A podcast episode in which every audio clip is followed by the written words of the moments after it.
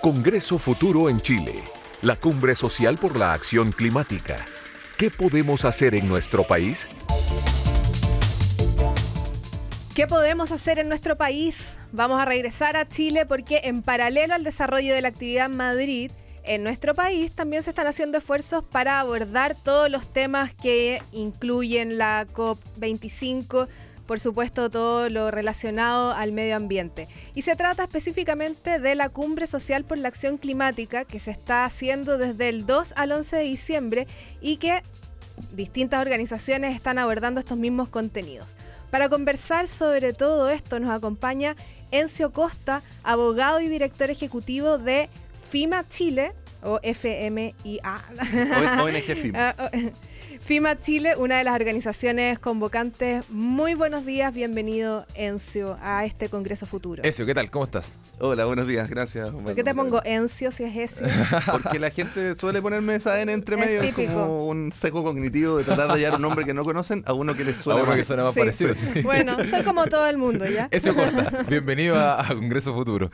Oye, estábamos conversando recién con Carolina Espinosa, nuestra corresponsal allá en España, y nos contaba de esta zona azul y zona verde donde han separado a los miembros de pueblos originarios eh, de las autoridades. Preguntarte de inmediato qué te parece esa medida que parece como de hace 20 años o 30 años, ¿o no? Eh, eh, el problema es que no parezca de hace 20 años, sino que parezca de este año.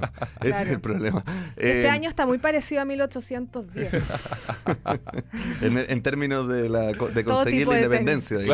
Sí muy, muy mal, obviamente, lo, que me, lo que me estás comentando. La zona verde, en todo caso, siempre fue una zona. Bueno, iba a estar acá en Chile en algún minuto y nosotros fuimos éramos muy críticos de la zona verde porque era una zona de greenwashing y, lo sigue siendo allá también. Em, en, esta, en esta conceptualización de que hay que incluir a las empresas para poder provocar el cambio, em, a veces eso se torna en que em, no sé, hay simbolismos que, no son solo simbolismos, sino que son eh, maneras de pensar que yo creo que están equivocadas. Esa, esa inclusión de las empresas tiene que ser obviamente algo que hay que hacer, porque las empresas van a tener que cambiar sus maneras de actuar. Por supuesto. Para poder sostener el cambio. O sea, una de las primeras, o sea, es algo de lo que tiene que pasar para que esto resulte, o si no, no va a resultar. Exacto, pero la voluntariedad de eso es lo que suena mm. bastante extraño. Esto es como... Eh, tenemos eh, empresas que están destruyendo el mundo literalmente eh, y en lugar de imponerles una normativa que proteja la casa común del mundo de esa destrucción, lo que hacemos es incluirlos y ver cómo innovan y llegar a acuerdos eh, colaborativos que no son per se malos, pero que deben ser una etapa siguiente a poner reglas más claras. Esto lo vemos en el caso de la descarbonización en Chile, por ejemplo. Eh, más allá de que el cronograma sea muy, muy largo, que haya que acortarlo y que haya que cerrar todo al 2030, esta semana vimos que Engie, que tiene, tiene acuerdos con el gobierno para cerrar algunas de sus centrales en los próximos años, ya suspendió sus anuncios al respecto porque lo está estudiando, porque la situación es muy líquida. O sea, esa, esa voluntariedad finalmente termina o podría terminar minando eh, el, objetivo público, el objetivo común, que es detener la producción de gases de efecto invernadero y detener el daño que eso produce en los territorios donde están las termoeléctricas. Eso, entonces, en ese sentido, volviendo a lo que es la cumbre social por la acción climática, ustedes están, eh, me imagino, eh, luchando, comunicando también una postura que va en contra de, esta, de esta modalidad de negociación que se está llevando en la COP25. Nos cuéntanos un poco de qué se trata esta cumbre. Sí, bueno, la Cumbre Social por la Acción Climática es una cumbre que nace de la Sociedad Civil por la Acción Climática, que es una plataforma de organizaciones, tiene más de 150 organizaciones, no solo ambientales, sino que también territoriales, sindicales, estudiantiles, académicas, colegios profesionales, o sea, hay una gama amplia de personas preocupadas por cuestiones ambientales y por cuestiones climáticas en consecuencia. Em, y hemos estado, estuvimos durante todo el año eh, construyendo una, esta cumbre, eh, pero también construyendo una idea sobre las soluciones a la crisis climática y eh, la denuncia de las falsas soluciones a la crisis climática. Ya, eso es muy importante también, descartar lo que es falso. Por supuesto, de hecho esa es una de las discusiones que hay hoy en día en la COP, precisamente, en los mecanismos de mercado hay cuestiones que pueden funcionar terriblemente mal si es que no se adoptan las reglas necesarias para que funcionen bien. Eh, entonces, nosotros no, no, no, no, creemos que la COP sea un espacio eh, inútil, no es ese el punto.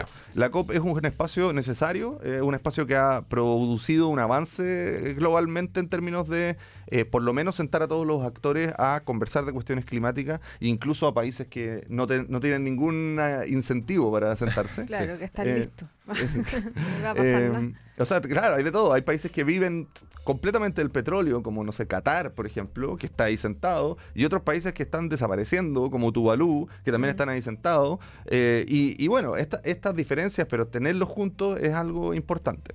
Sin embargo, la, la COP... eh, la COP tiene una gran espectacularidad en su despliegue, pero eh, tiene espacios súper pequeños de incidencia para las personas Mm. tiene eh, los- las organizaciones de la sociedad civil, podemos participar como observadores y eso significa estar ahí, poder hablar, de vez en cuando levantar un papelito que dice firmen Escazú Pero o no dejen de incidir. violar derechos Claro. humanos. Pero no incidir en las decisiones. Claro, la incidencia es muy, muy difícil. Eh, se organizan, eso sí, la- nos organizamos las organizaciones, valga la redundancia, de la sociedad civil, a través de una red global que se llama eh, la Climate Action Network, CAN, y a través de CAN se logra una incidencia un poquito mayor. Ya. Eh, pero esa incidencia finalmente sobre los temas que se estén negociando, que son súper relevantes, pero que no son las soluciones que van a suceder en los países. Porque los ponen ellos también. No solo porque los ponen ellos, sino que porque la arquitectura de- de la- del Acuerdo de París es que en la COP se discuten las reglas con las cuales los países van a proponer sus medidas contra el cambio climático, pero son los países los que proponen las medidas, no, no es la COP. En la COP llega nomás el papelito que dice los NDC, los, la National Determined Contribution, contribuciones nacionalmente determinadas, llega ese papelito que lo hace cada país y la COP lo recibe y lo aplaude o lo abuchea. Eh, y- o dice, mira, esto no cumple con las reglas. Ok, pero esa discusión, la discusión de cuáles son las medidas que se van a tomar para combatir el- la crisis climática y ecológica, son de cada país.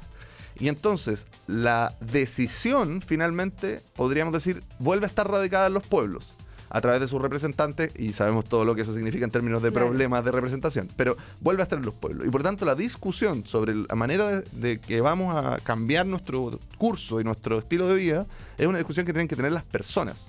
Más allá de que exista o no exista la COP, es una discusión social. Y en esta crisis social eh, hemos tenido bastantes discusiones relacionadas. Eh, Sí. El agua, los territorios, el- la, la protección del medio ambiente, las zonas de sacrificio, eh, el, el medio ambiente como un principio fundamental del Estado, son discusiones que están en la crisis social, afortunadamente, y que están también en la cumbre social por la acción climática. Y, ahí- y ahí es donde eh, radica el valor de esta cumbre, ¿no? que es llevar un montón de discusiones y de conocimiento también. Hay, hay distintos tipos de actividades, hay actividades que son mucho más académicas. Se nos sumó, de hecho, al final el comité científico, eh, que tenía sus Muy bien. actividades en la COP. Como la COP no vino, entonces se llevaron sus actividades a nuestra cumbre. Entonces hay un montón de actividades de ese tipo Excelente. y otras que son de discusión. Y, y en las de discusión, lo que se está hablando precisamente es, bueno, cómo cambiamos esta situación. Eso, ¿y qué, qué, qué ha podido, qué ha salido de, esta, dis- eh, de estas discusiones, de estas conversaciones, de estos eh, ya cabildos, podemos decirles también, climáticos, eh, desde la gente, desde la sociedad civil? ¿Qué- ¿Qué, qué es lo que tú puedes, como, no sé, las tres cosas fundamentales que a lo mejor han salido como temas para poder ser un aporte en este, en este momento? Eh, mira, yo creo que hay temas fundamentales que ya estaban instalados y se están repitiendo, pero ahora con una especie de una mayor esperanza, digamos, de que van a, de que van a cambiar. El tema número uno es sin lugar a dudas el agua. Y el agua no es propiamente una solución al cambio climático, en términos de que no, es la gestión de agua la que va a solucionar las cuestiones climáticas en Chile. ¿Ya? Si no, Pe- ¿cómo? pero es un efecto del cambio climático, en parte. Claro. Por- en parte porque es sequía y también es saqueo. Entonces, eh, en Mm. parte es por la gestión del agua en Chile, que tenemos problemas de agua, y en parte es por efectos del cambio climático. Ahora, acá se produce un ciclo súper interesante, porque el agua es nu- nuestra principal vulnerabilidad frente al cambio climático. Por los sistemas, por cómo son los sistemas hídricos en Chile, porque dependemos mucho de los glaciares, por ejemplo, que se están derritiendo porque hay mayores temperaturas, entonces tenemos menos agua. Y además porque va a precipitar menos, y eso está ultra estudiado incluso por la Dirección Meteorológica de Chile, va a ir disminuyendo la lluvia en la zona central de Chile. Avanza el desierto. a- va- podría avanzar el desierto o podría no avanzar. Ah, tene- tenemos tiempo todavía de frenar o, o- o retardarlo quizás. Tenemos tiempo de frenarlo sin duda, pero, pero acá es donde hay que tener ojo y por eso vengo de nuevo a voy a tratar de juntar lo que se está discutiendo en la COP con, lo, con este punto. En la COP se está discutiendo, entre otras cosas, los mecanismos de mercado para eh, subvertir la crisis climática. Y esos mecanismos de mercado necesariamente, que son en el fondo incentivos económicos para que ciertas industrias se desarrollen. Claro. Esos mecanismos de mercado, la discusión que estamos dando a la sociedad civil es que tienen que tener a los derechos humanos, la participación ciudadana, los pueblos indígenas y eh, las consideraciones de género al centro de su creación. O sea, que no pueden crearse mecanismos que no obliguen a las industrias que van a eh, luego a pedirle, pl- pedirle plata a eh, el, el Fondo Verde del Clima, no pueden obligarlas a tener en cuenta estas cosas. Perfecto. Porque si no, ¿qué pasa? Y aquí vamos al desierto. Uno podría decir que una plantación de pinos o de eucaliptus es una solución al cambio climático. ¿Y por qué? Porque los pinos y los eucaliptus eh, chupan CO2. Pero resulta que Pero no son una solución. Agua. po. Porque consumen un montón de agua, Sí, po. entonces aumentan la vulnerabilidad de Chile, o de la zona donde se encuentran. Consumen agua, deterioran el suelo, se pierde bosque nativo. El bosque nativo además sirve para conservar la biodiversidad y el agua. Claro. Entonces tenemos una solución, una supuesta solución como esta. Además absorben menos CO2, y eso también ya está aprobado en los papers. Y además eh, devuelven el CO2 rápido porque esos árboles están hechos para cortarse y volver a Claro. quemarse, digamos, o, o destruirse de alguna manera. Claro, no, Eh, no es para preservar. no es para preservar. Entonces, esa, esa cuestión, decir bosques, o no bosques, decir plantaciones de, de, eh, pinos y eucaliptus podrían, o otras especies de rápido crecimiento, podrían eh, servir para combatir el cambio climático, es una falsa solución. Mm. Y es una falsa solución que no nos ayuda a... Ni, no, solo no nos ayuda a combatir el cambio climático, perjudica. sino que además nos termina perjudicando en Claro, términos de adaptación.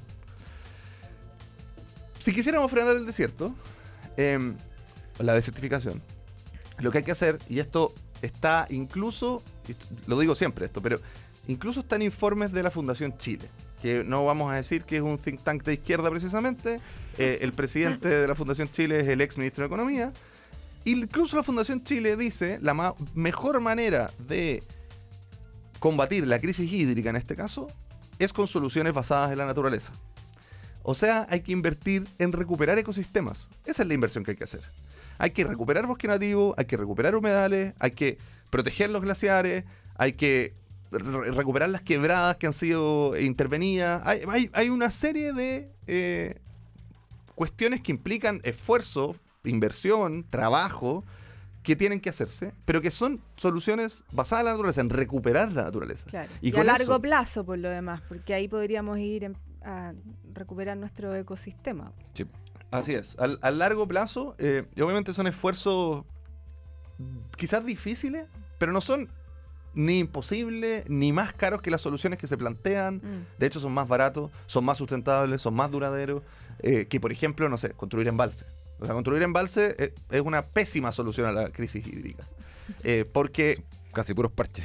claro, y, y los embalses después no van a tener agua porque Claro. no hay agua. No va a haber agua. Eh, alteran el sistema hídrico. Entonces, es justo lo contrario. Uno, uno tendría que construir los, o, o recuperar los ecosistemas que funcionan ellos mismos como embalses, como los bosques nativos en las cabeceras de las cuencas. Esos son embalses naturales, pero que además producen vida, producen otra serie de servicios ecosistémicos.